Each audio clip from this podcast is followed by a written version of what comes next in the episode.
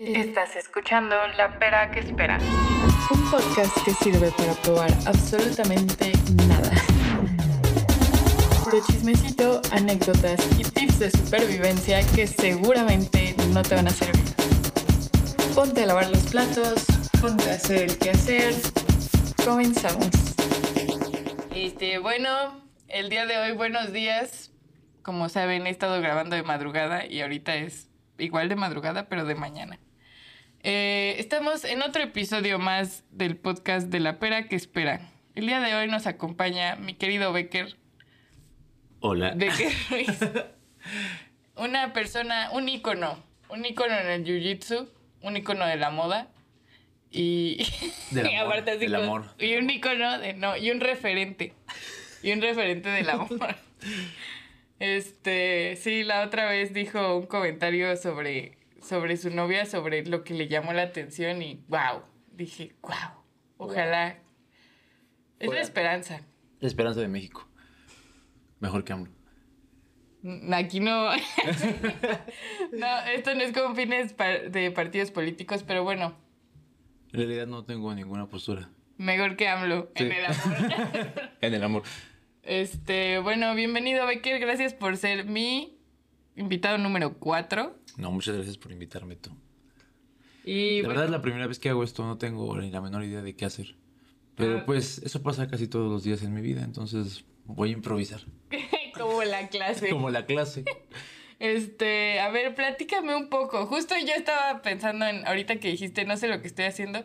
Así me pasa. Ah, bueno, otra cosa. Ah, sí, sí, dije. Perdón, es muy temprano. Es un profesional de Jiu-Jitsu. A mí me pasa mucho en las clases de Jiu-Jitsu. Hace poco lo comencé. Este. Ah, pero dije que yo no iba a hablar aquí de mí, pero bueno, está bien. Esa va a ser la única cosa que. ¿Qué diré? Este. Y como muchas cosas en la vida, pues muy, muy seguido no sé lo que estoy haciendo. Después de que explicas algo, digo, ¿qué está pasando? Pasa a todos en la clase. Creo que es muy temprano, tal vez la cambie. La hagamos a las 9 de la mañana para que todos estén bien despiertos, porque a las 7 de plano no, No, no pifan. no, pero sí está bien porque vas despertando. Es como, ayúdame a despertar, amigo. Dame golpes para que despiertes, Sí, por favor. cacheteame. Cacheteame, haz algo. Este, oye, ¿y cuánto tiempo llevas haciendo artes marciales? Pues mira, artes marciales llevo haciendo casi toda mi vida, así desde los 12 años más o menos. empecé. ¿Cuatro años como Marta y Gareda?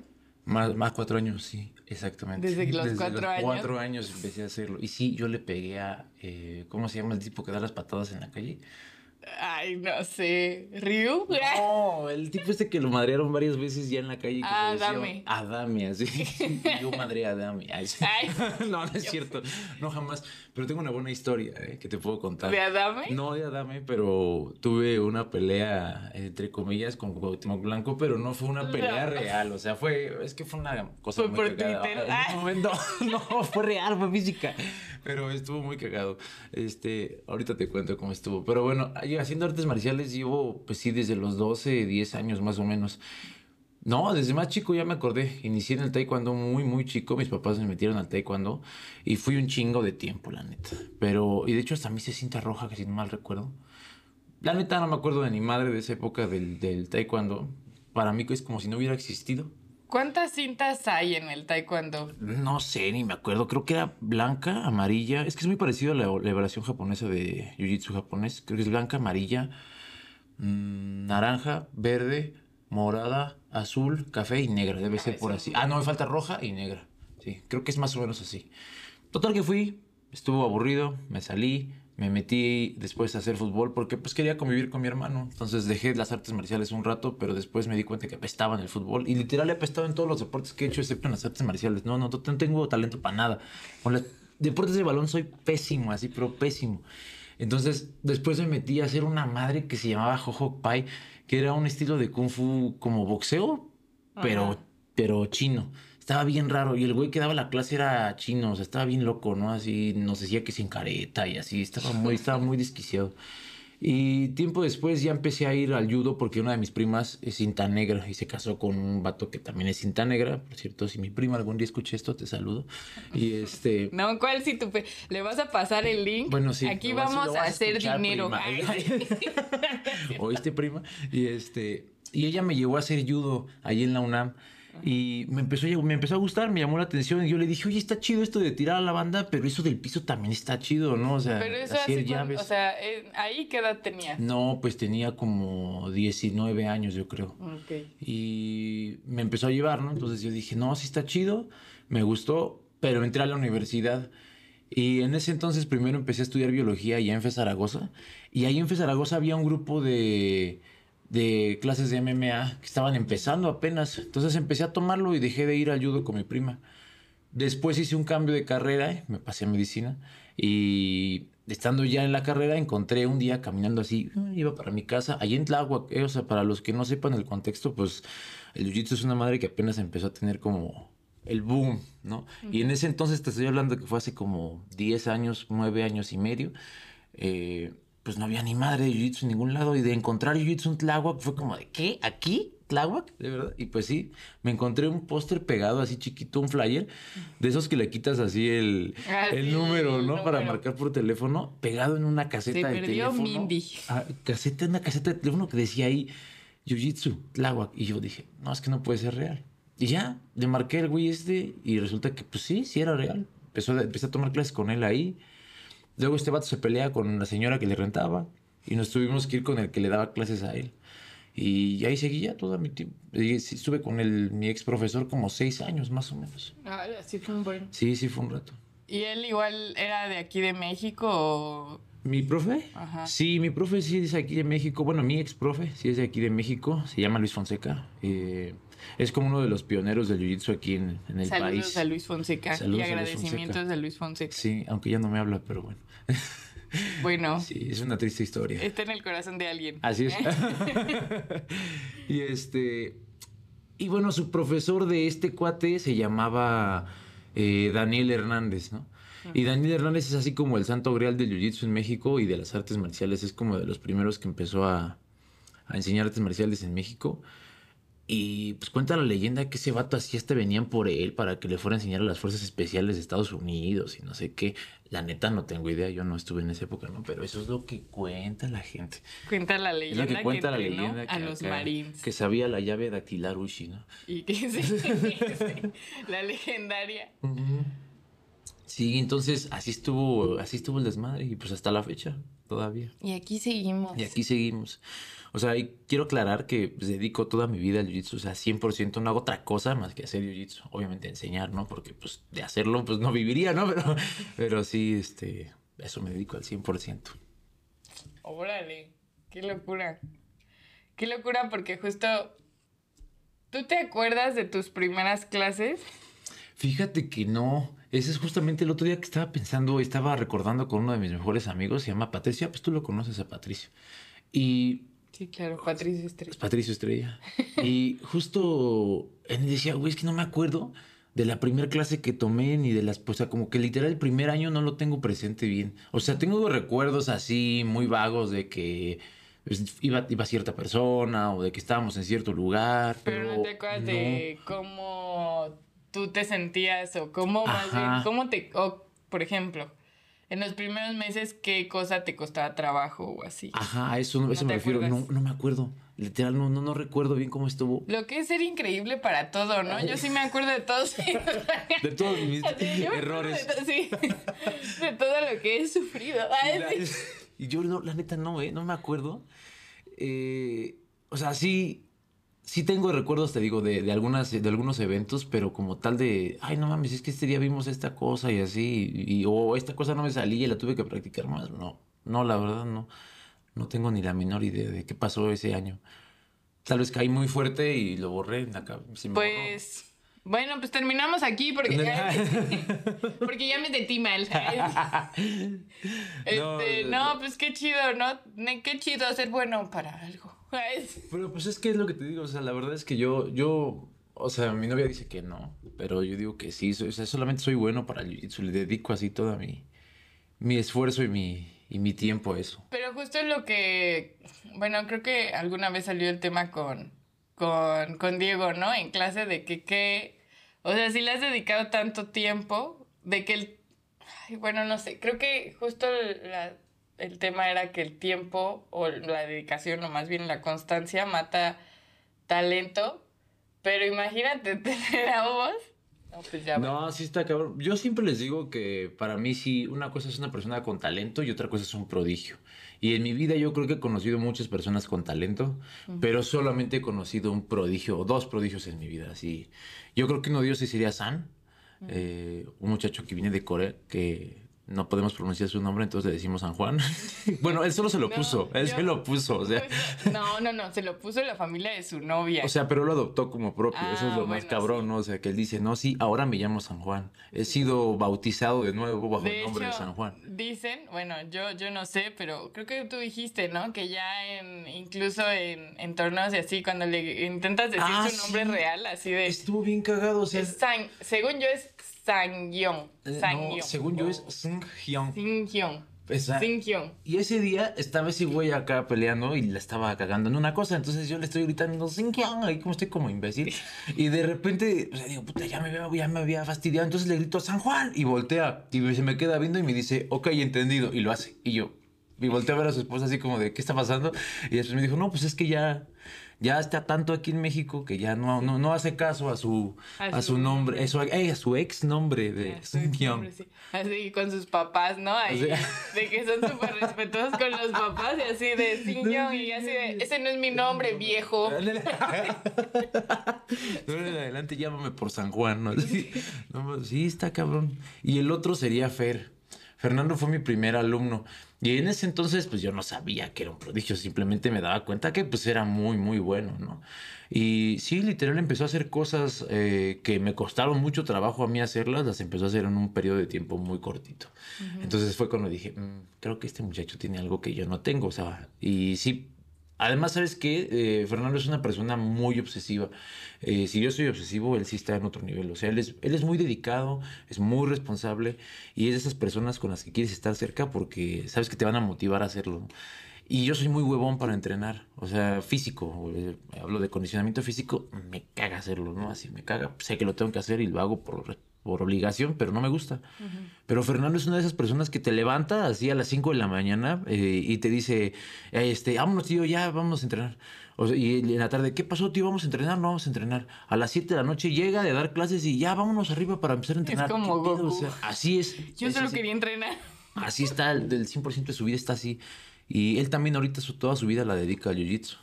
O sea, como que fue siguiendo mis pasos y toda, toda su vida la dedica al jiu-jitsu. Órale. Sí, sí está Pues cabrón. es que justo es eso. Digo, uno que, uno que te intenta hacer de todo, ¿no? Como por ejemplo, un podcast. Sin saber hacer. Este, pero no, sí, yo también siento que en varias cosas, es que es bien, es bien fácil. Yo, es bien fácil decir que es bien fácil. Ah, sí, claro. O sea, por ejemplo, yo digo, es bien fácil, un chingo. Pero justo la constancia es lo que está perrísimo. O sea, ser constante con lo que sea Sí, sí, sí. está, está bien perro. Y, y yo, por ejemplo, yo quería empezar a aprender un arte marcial porque sí siento que esas disciplinas eh, son muy disciplinadas y muy constantes. Hay disciplinas disciplinadas y disciplinas no disciplinadas. El yin y el yang, ok, yo sé cosas, Así es. pero no se las voy a compartir. Como el gimnasio. El gimnasio no es. Es que gimnasio. Es que puta, me cae el gimnasio a mí. Ujú. A mí también, a mí también. Y por ejemplo, yo hago muchísima bici y me Ah, choca ya. correr. Odio correr, pero porque la bici me da un sentido. Siento que estoy yendo de un punto a otro con... ¿Más velocidad? No. más rápido, ¿no? Más rápido. Adiós, perdedores. Adiós, tonto peatón.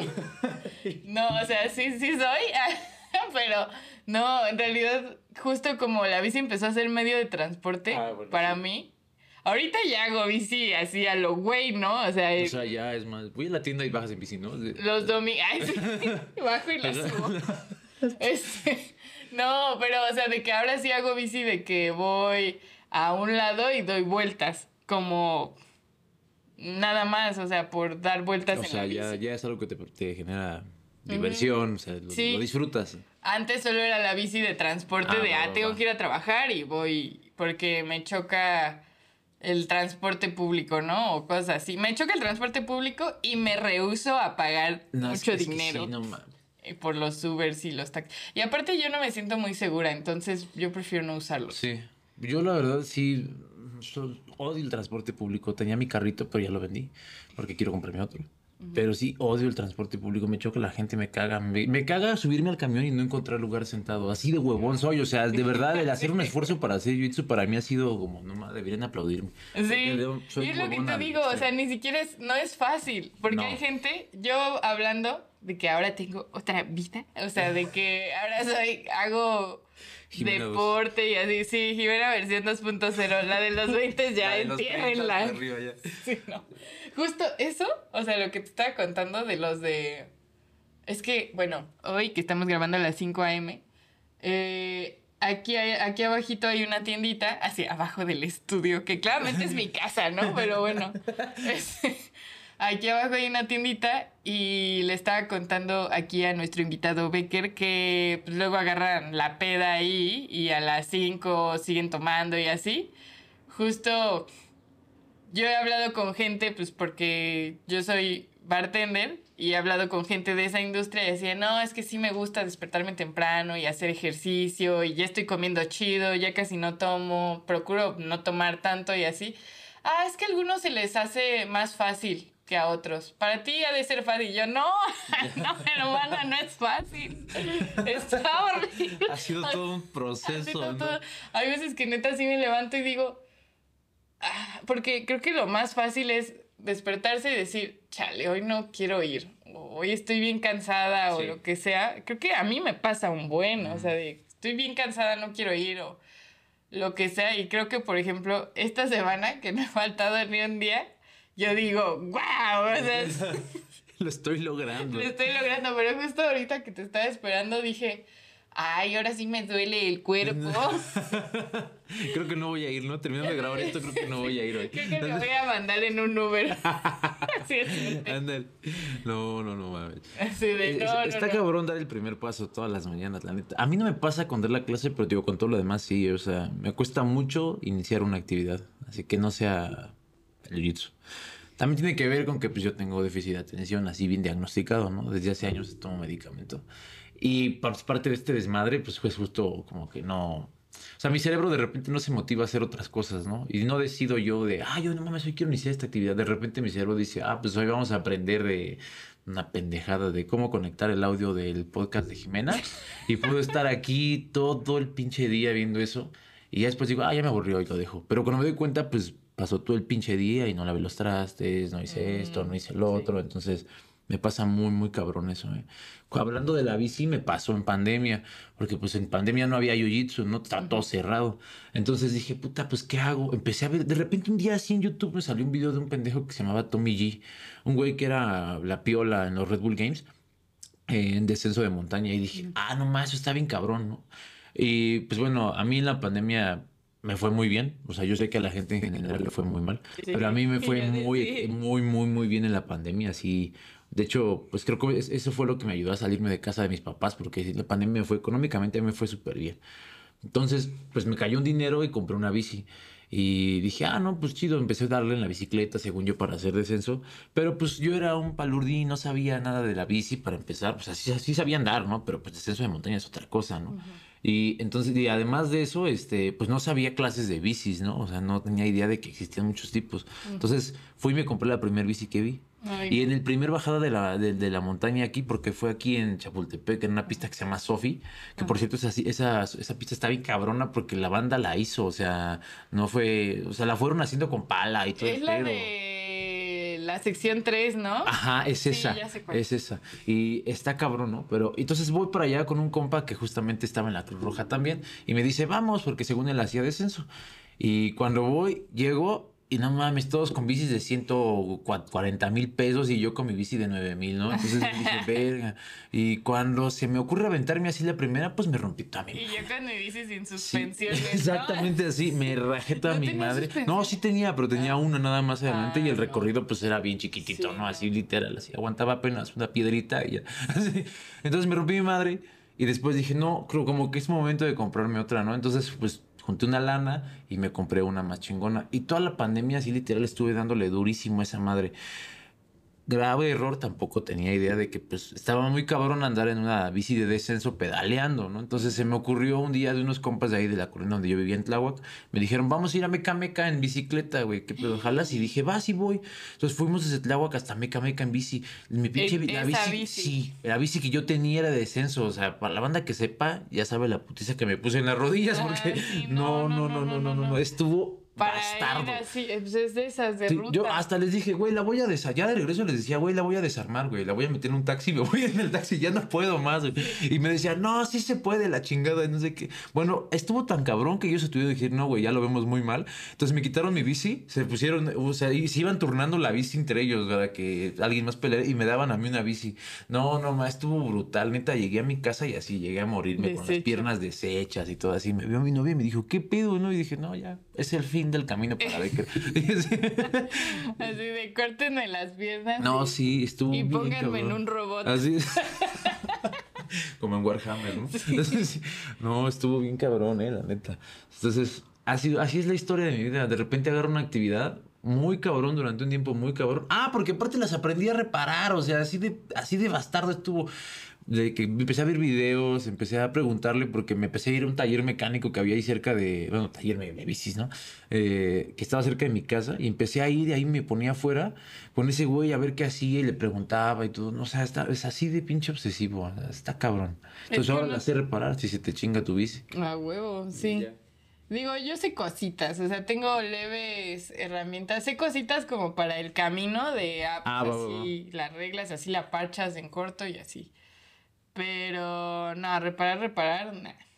Y es que justo una a mí me pasa eso, pero no sé si en menor grado, o sea, porque antes a mí me pasa muy seguido que antes de terminar algo o de no sé, pasar al siguiente nivel, yo ya lo dejé, o sea, ¿Cómo? eh, o sea, por ejemplo, aprender a reparar bicis. Ah, va, a mí me pasó que una vez tuve la osadía, otra bici, y dije, la voy a pintar a huevo. Yo la voy a pintar yo sola, porque yo puedo. Ay, no, sí me pasa un chingo eso, pero bueno, la desarmé. La desarmé así a lo güey. O sea, dije, le voy a quitar todo y la lijé. Le puse. Y hasta eso no, no lo apendejé tanto. O sea, sí le puse el primer. Sí le. O sea, O sea, sí hiciste los pasos como son. sí hice los pasos. Obviamente me quedó bien culera. O sea, de que con gotas y con. No sé, o sea, como que sí no lo hice tan chido. Pero hice los pasos, ¿no? Porque claramente. No es lo mismo saberlo hacer o que te enseñen que seguir un instructivo. Sí, claro. Entonces yo seguí el instructivo, pero no sabía. Y luego así como de, ya se secó. Y así como de, ¿y ahora ármala? Verde, No. no, o sea, todo ahí. Y dije así como de, ay, caray, no era tan fácil. No lo podía hacer en un día. No, no. Pues es que es justo ese pedo, ¿no? De la práctica hacia el maestro. Sí. pues o sea, puedes hacerlo una vez siguiendo las, las instrucciones, pero pues la neta es que no te va a quedar tan chido como el güey que ya lo ha hecho 100 veces. Sí, no. O sea, sí la volví a armar medio como pude. Obviamente no, no la monté luego, luego porque pues la armé y me faltaron piezas, o sea, me sobraron piezas y dije, Como cuando armas tu Lego, ¿no? ¿Qué pedo? ¿Y estos qué? Sí. Sí, no, y dije, obvio, y ya la llevé a un taller y ya que me la. O sea, obviamente los del taller seguramente están así. No, Le faltó ahí la pinche tuerquita aquí nada más, ¿no? Y no, no mames, no tenía conectados los frenos. O cosas así, no sé. su madre, ¿no? Pero nada, sí, o sea, definitivamente la constancia Sí, sí, es, es- Y justo es lo que. Eh, Eso que acabas de contar me acaba de recordar una historia cuando estaba chiquito que pues, siempre me ha gustado desarmar mamadas, ¿no? Entonces una vez desarmé la computadora de mis papás cuando estaba chavito, ¿no? Desarmé el disco duro, desarmé todo, o sea, pero desarmé un disco duro, ¿te das cuenta de lo que acabo de decir? O sea, había valido madre, ¿no? O sea, porque aparte se me cayó. Y bueno, en fin. Entonces, cuando lo vuelvo a armar, según yo, de repente veo y justo pasó eso, ¿no? Dije, ah, chinga, ¿por qué me faltan tantas piezas, no? Y pues mi mamá me metió una cagada así de, no, ¿qué hiciste? No sé qué. La tuvieron que llevar así con el técnico y sí les dijo así como que, güey, no sé qué le hizo, pero literal ya valió madre, ¿no? Sí. Imagínate, de, no sé qué le hizo, pero la mejoró y la. pero ahora. Acaba de inventar un nuevo sistema operativo. Creo la Pentium 4. Y ahí salió la Pentium 4. Así, ahí sí. No, está cabrón. No, sí, así. Y, pues ya obviamente mis papás ya me tenían así la consigna de que no me podían dejar solo un ratito con ningún aparato electrónico porque lo iba a desarmar. Así, desarmé el DVD así. Ya no, ya no me dejaban. Sí, no, y luego vuelve a armar. destruir es más fácil que construir. Ah, no, mil veces, mil veces. Para eso me dedico a la destrucción. Sí, no, yo ya, yo ya no me dedico a la No, pero tu destrucción sí era una destrucción muy severa. Sí, pues no. Y es que justo, o sea, hay ramas, disciplinas y así. Porque bueno, también manejando el alcohol, pues aprendes muchísimo de destilados y de coctelería, historia y lo que sea. Pero lo, lo malo es que como si manejas una droga, o sea, si caes en la droga, ya valió. Ah, pues es como la película de Camello, ¿no? ¿No la has visto? No. Es una película de un güey que transporta cocaína y hay una escena donde está con su morra bañándose y la morra le dice, ¿no quieres? Y le dice el vato, le dice, no, dice, este, cuando te dedicas a este negocio no puedes consumir lo que vendes. ¿no? Sí. nunca se, nunca se consume lo que se vende y pues sí, sí, tiene toda la razón. Sí, acá pues me dio igual, o sea, sí tienes que probar los cócteles o los destilados para, pues porque es de sabores. Ah. Pero pues maneja sabores, entonces sí los tienes que probar, todo lo pues tienes que probar. Pruebita y pruebita valió madre, ¿no? No, no tanto, pero el chiste es que pues acá no son pruebitas, luego, o sea, pues ya es... Tómate este vaso de dime qué tal, ¿no? Sí, tómate esto así de reversazo. en dos segundos y dime qué tal te supo. Sí, no, está está, es, es diferente, definitivamente. O sea, son, y más bien ahí la disciplina es no caer. Así es, así es. Oye, ¿qué pido con el absenta? Cuéntame de eso, porque sí te iba a preguntar eso porque tú sabes de ese asunto, pero ayer estaba viendo un video justamente de la absenta con Diego, hablando de Diego, y yo me acuerdo que una vez en una fiesta hace años nos dieron absenta, estuvo brutal ese pedo, porque me dieron absenta en tapitas, un güey lo llevaba, y nos empezó a servir así en tapitas, ¿no? Este, sabía bien cabrón, me acuerdo que me quemaba el hocico horrible eso. Pues a mí sí me gusta, o sea, bueno, es que, y justo el que, como a México se supone no pueden tener alto contenido alcohólico, Ajá, el absenta sí tiene alto, muy alto contenido, pero no se siente porque está, es de hierbas. Y aparte, este, pues tiene notas anisadas y notas como, pues sí, muy herbales y está dulce. Y usualmente como se lo toma la gente es con más azúcar, entonces te lo tomas muy rápido ah. o no lo sientes, pero de hecho es de esos este, licores que pues, por su alto contenido se prenden y así, o sea, sí puedes quemar una casa. Ay, sí. Aparte, no están viendo, pero los ojos del pirómano se activaron. De hecho, yo, ¿Qué? ¿Qué es gasolina? ¿Y me la puedo tomar? Combustión espontánea. Sí. No, pero sí, sí es, sí es una cosa de cuidado para tomar, o sea, porque pues sí, ni lo sientes. No, así es, es que eso me pasó, nos dieron en tapitas a todos y el vato llevaba la botella llena y pasaba así con todos y nos iban una tapita hasta que se acabó esa madre. Y yo literal así, blackout, ¿eh? o sea, no me acuerdo de absolutamente nada. Tengo, me acuerdo que ese día me peleé con un tipo y estuvo bien feo porque me aventó un vaso en la cara, me acuerdo bien de que traía algo. Entonces yo me enojé y lo levanté con un doble, así lo azoté encima de un carro, de un toldo, ¿no? Pero resulta que el carro era, eh, el dueño del carro era el dueño de la casa. Evidentemente me corrieron y, este, y corrieron a mi compa. Y recuerdo que íbamos caminando. Pero de repente otra vez cuando me acuerdo ya estaba así en mi cama acá. Yo, ¿qué pedo? ¿Cómo llegué aquí? Eso me conduce a otra pregunta. ¿No te da no te genera, o qué te genera, más bien, eso, el que tú sepas, el saber que sabes artes marciales.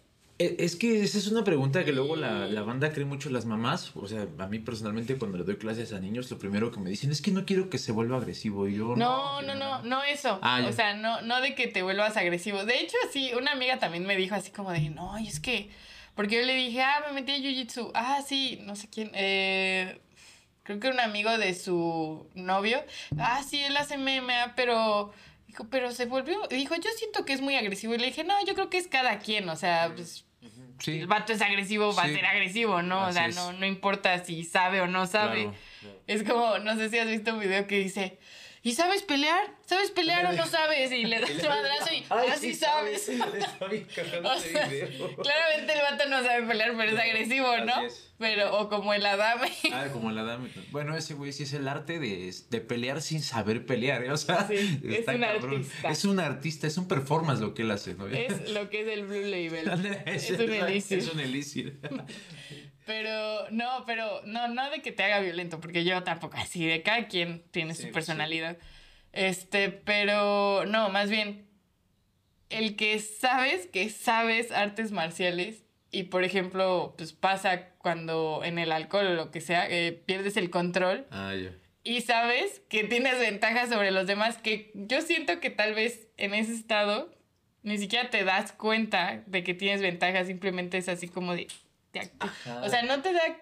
O, más bien, ¿qué, qué, ¿Cuáles son tus palabras? Bueno, involucrando el alcohol y las artes marciales, yo sí ya nada. O sea, ya no, ya no. Dejé de salir a fiestas hace mucho. Dejé de tomar alcohol hace ya, o sea, fuerte, así de que, ay, cada fin de semana ya tiene mucho, ¿no? Y de hecho, la, última vez que tomé fuerte fue este fin de semana, que fuimos de paseo juntos. Pero, pero ya no había tomado ya hace mucho. Y fue evidente, ¿no? O sea, que ya tenía mucho que no tomaba. Entonces, no, ya no, ya no lo hago y justamente por eso, porque no, no porque no me pueda controlar y nada de eso, ¿no? Sino porque no estoy seguro que vaya a pasar en un ambiente que no está controlado, ¿no? Entonces no, no me quiero meter mejor como en ese problema. Y es que justamente hace años me pasó en una fiesta, me pasó que me peleé con una persona por una tontería. Este cuate ya estaba muy borracho, se molestó por un comentario que yo dije y este cuate era el coreback de las Águilas Blancas del equipo de fútbol americano de, del poli. Y yo estaba estudiando medicina en el poli. Entonces nos salimos a pelear, nos separaron, al final no pasó ya no pasó pues nada. Pero yo estaba, yo me quedé muy enojado y le digo a mi amigo, en ese entonces yo fumaba y le dije, vamos a... Yo ya entrenaba Jiu-Jitsu para esto, ¿eh? llevaba como dos años entrenando yo creo. Y le dije a mi amigo, vamos a la tienda por unos cigarros. En ese entonces fumaba también, ¿no? Todo mal, todo mal. Y entonces pero para esto, pues eran las 2 de la mañana, era obvio que no iba a haber nada abierto. Entonces salimos a la tienda, está la tienda cerrada y apenas nos paramos. Ah, por esto estábamos en Ciudad Azteca. Estaba bien culero ahí, ¿no? y así, órale, ah, cada vez se pone peor. Así es. Entonces me paro en la esquina y se baja un güey de un taxi. Y este viene el conductor y el, el, copiloto, ¿no? Y se baja el copiloto y se baja así como amagando, como si trajera algo adentro de una bolsa. Pero pues traía la mano adentro de una de las bolsas de la chamarra. Entonces yo dije, este güey no trae nada, nada más se está espantando. Y decía, órale, rápido, dame las cosas, que no sé qué. Entonces yo en mi loquera ya estaba yo pedo y dije, nah, sí puedo, ¿no? Y le metí un chingadazo, ¿no? Entonces le meto un puñetazo, se va de nalgas al piso y cuando me le voy a ir encima a montarlo, saca la pistola. Y yo, de verdad, o sea, a la fecha yo les digo, no sé cómo no me mató ahí. O sea, neta, no, no sé cómo no me mató ahí, no me dio un balazo y ahí quedamos, ¿eh? Total que, no voy a decir nombres porque estos amigos los voy a quemar, pero... Eh, bueno, ya total que nos dice rápido las cosas y dije, no, pues yo me cagué. O sea, yo traía un reloj que me dio mi papá que pues, no estaba muy caro, ¿no? O sea, que estaba como 6 mil pesos, digo, pero pues era un regalo, ¿no? Entonces me, me, lo tuve que quitar, se lo di, le di mi cartera, le di mi, mi teléfono, le di todo. A mi cuate le quitó su chamarra de piel, le quitó sus zapatos, le quitó todo. Y había otro de nuestros amigos que en, momentos antes de que se parara el taxi se sentó en el piso. Cuando le quita sus cosas y todo, se va al taxi ya y le digo, órale, vámonos. Y me dice, no me puedo parar. Le digo, ¿cómo no me puedo? No, no, no, párate, que no sé qué. Yo creí que era de los nervios, ¿no? O sea, había quedado en shock. Y me dice, no me puedo parar, me cagué. Y yo, ah. ¿qué? Y me dijo, no, sí, o sea, me hice del baño, güey. Y yo dije, verga. Y ya, pues ya lo íbamos a parar y ya nos fuimos. Y estuvo cabrón, o sea. Y a partir de ese día yo dije, no, esto no, no puede ser. No puedo combinar las dos cosas en mi vida. No. No, y dejé de hacerlo. Y es como, fíjate que Ay, sí, es muy adictivo, pero aparte las redes sociales no ayudan. Porque, pues obviamente en Instagram y en TikTok ya me salen un chingo de videos de Jiu-Jitsu. Más que nada, y aparte los que más le doy guardar es así como de, ¿cómo escapar? Así de, escapes para principiantes, ¿no? O sea. Es que eso te va a pasar al principio. Los tengo así todos guardados y hasta le dije a Carlita, porque tengo, lo que más tengo guardados es escapes de llaves de brazo. Okay. ah, porque, contexto, Jimena cae mucho en llaves de brazo. Sí, bueno. Sí. no, hay más que decir de eso. Pero justo en esos videos, eh, yo casi no veo comentarios, pero pues sí, cuando me he metido a comentarios, siempre está el típico, güey, de no les vas a ganar un arma o así. Y, y, justo siempre me, me, da un buen de risa que también las respuestas pues, de la gente que practica así de, oh, ¿te gusta correr? Pues yo tengo un coche. Y así como de, güey, nada que ver, ¿no? Una cosa con la otra, así como de, no vas a ir más rápido que mi coche. Y así como de, ah. Pero, pero sí, o sea, yo creo que es válido. Y aparte, es como, creo que tú lo pusiste en clase una vez de un video de un güey que... que ah, sí, con un machete. Con un machete, no mames.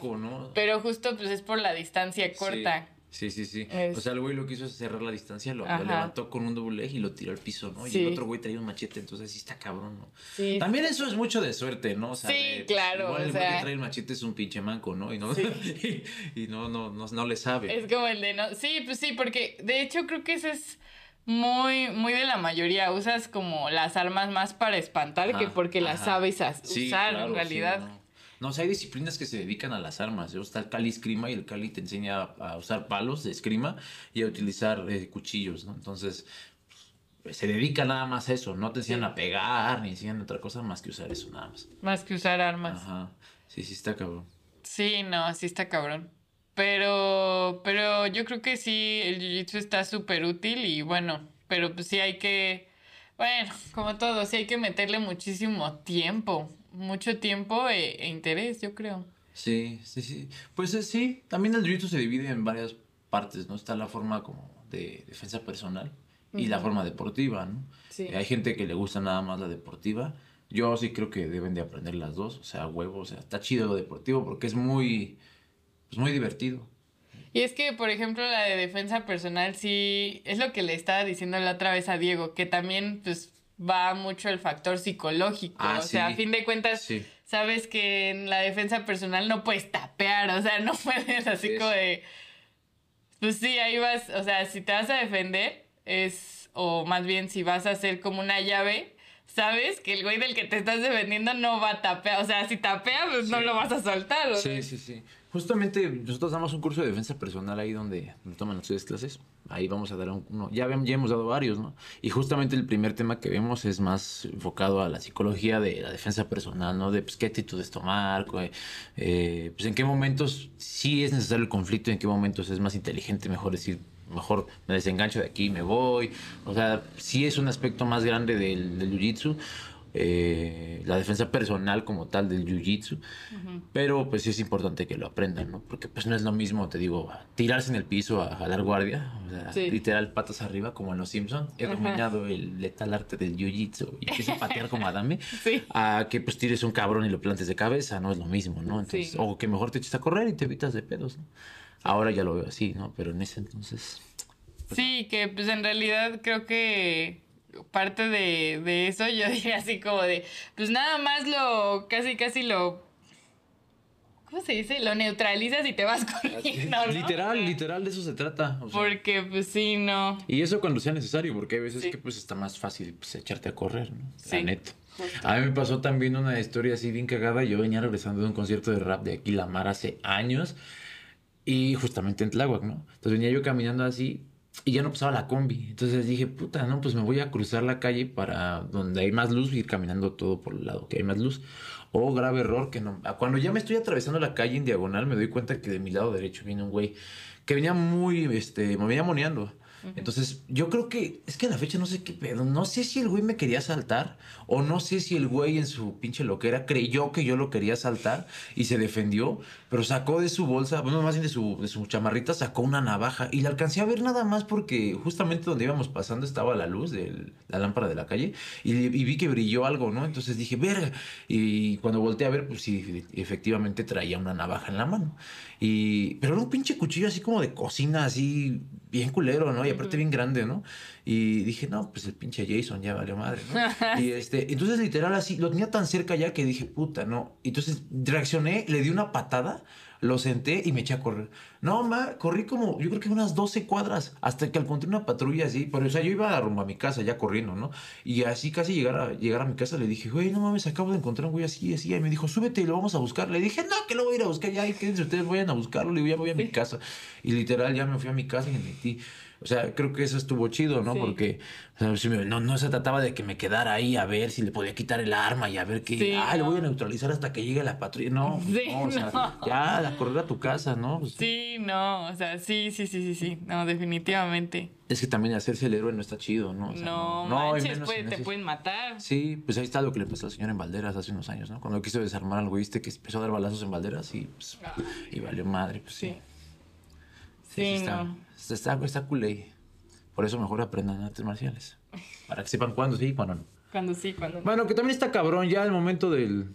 Sí, está cabrón. Es diferente. Por ejemplo, una vez en. en allá en mi pueblo, no voy a decir dónde, en mi rancho. Así, allá en mi rancho, a una vez a mi mamá la asaltaron, o sea, iba como a dos cuadras de casa de su mamá y ella traía una cartera, o sea, la traía en la mano, de esas carteras de señoras, ¿no? Que Ah. son así como grandes, y traía la cartera en la mano, creo que era de la época donde no había ni celulares todavía. Entonces solo iba así.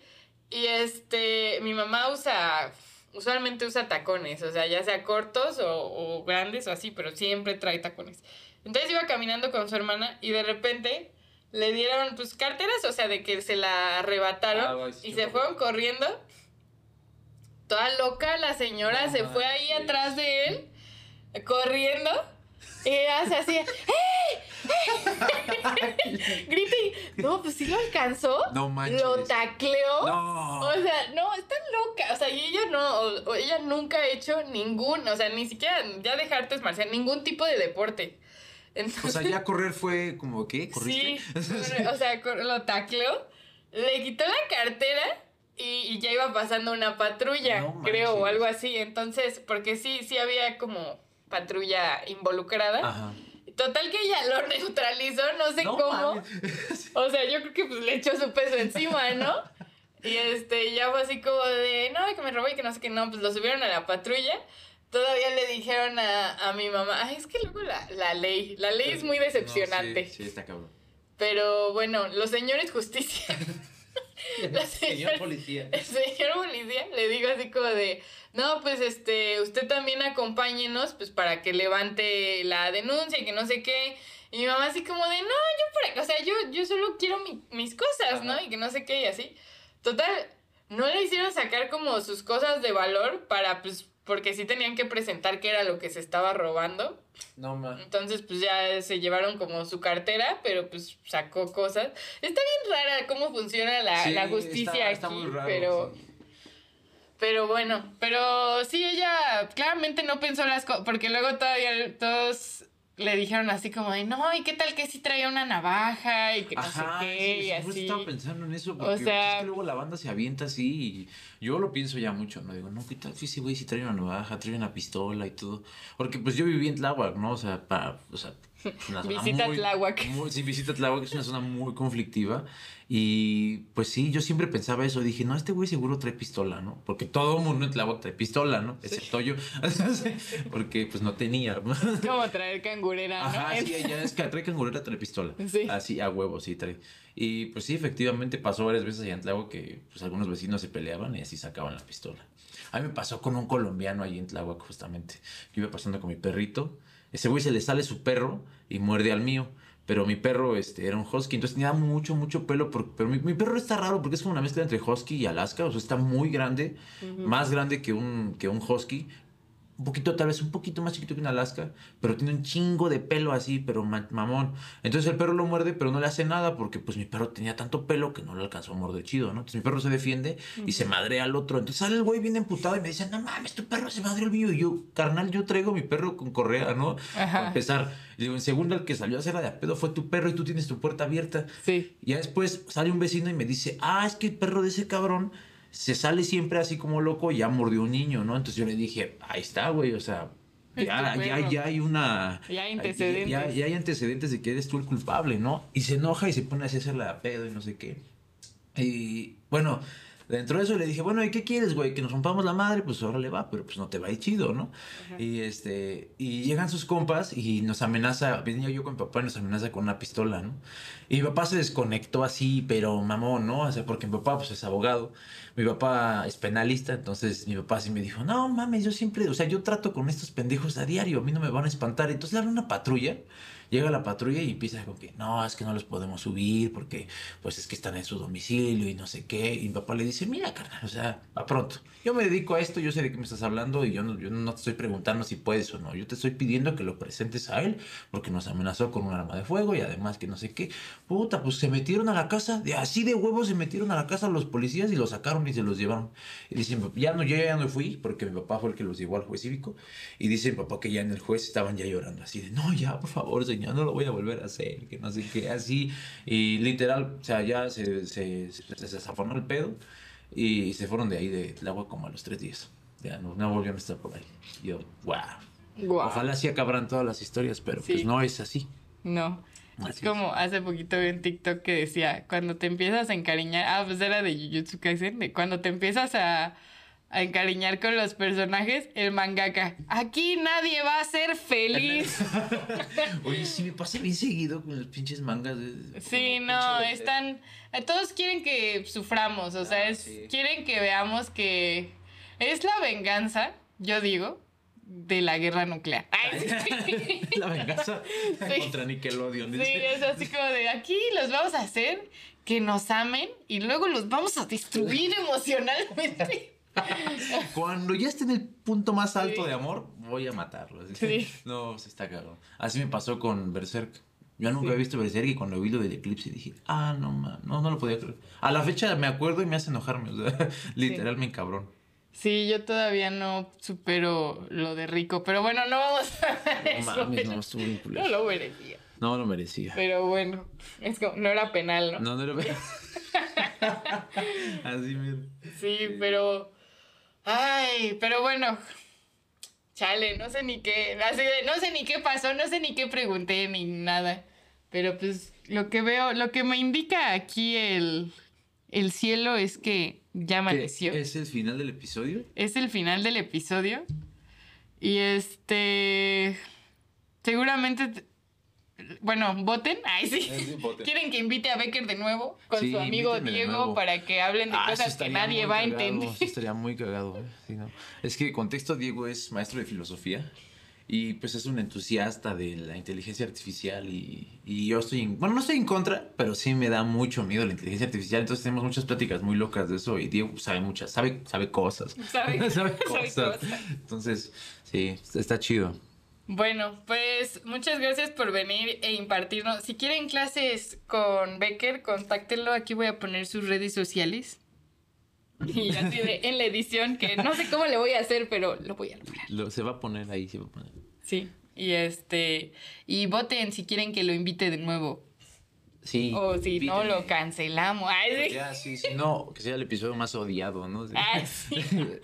No, yo creo que va a haber peores. Ay, sí. Sí, y vendrán cosas peores, dice la Biblia. Sí, pues sí.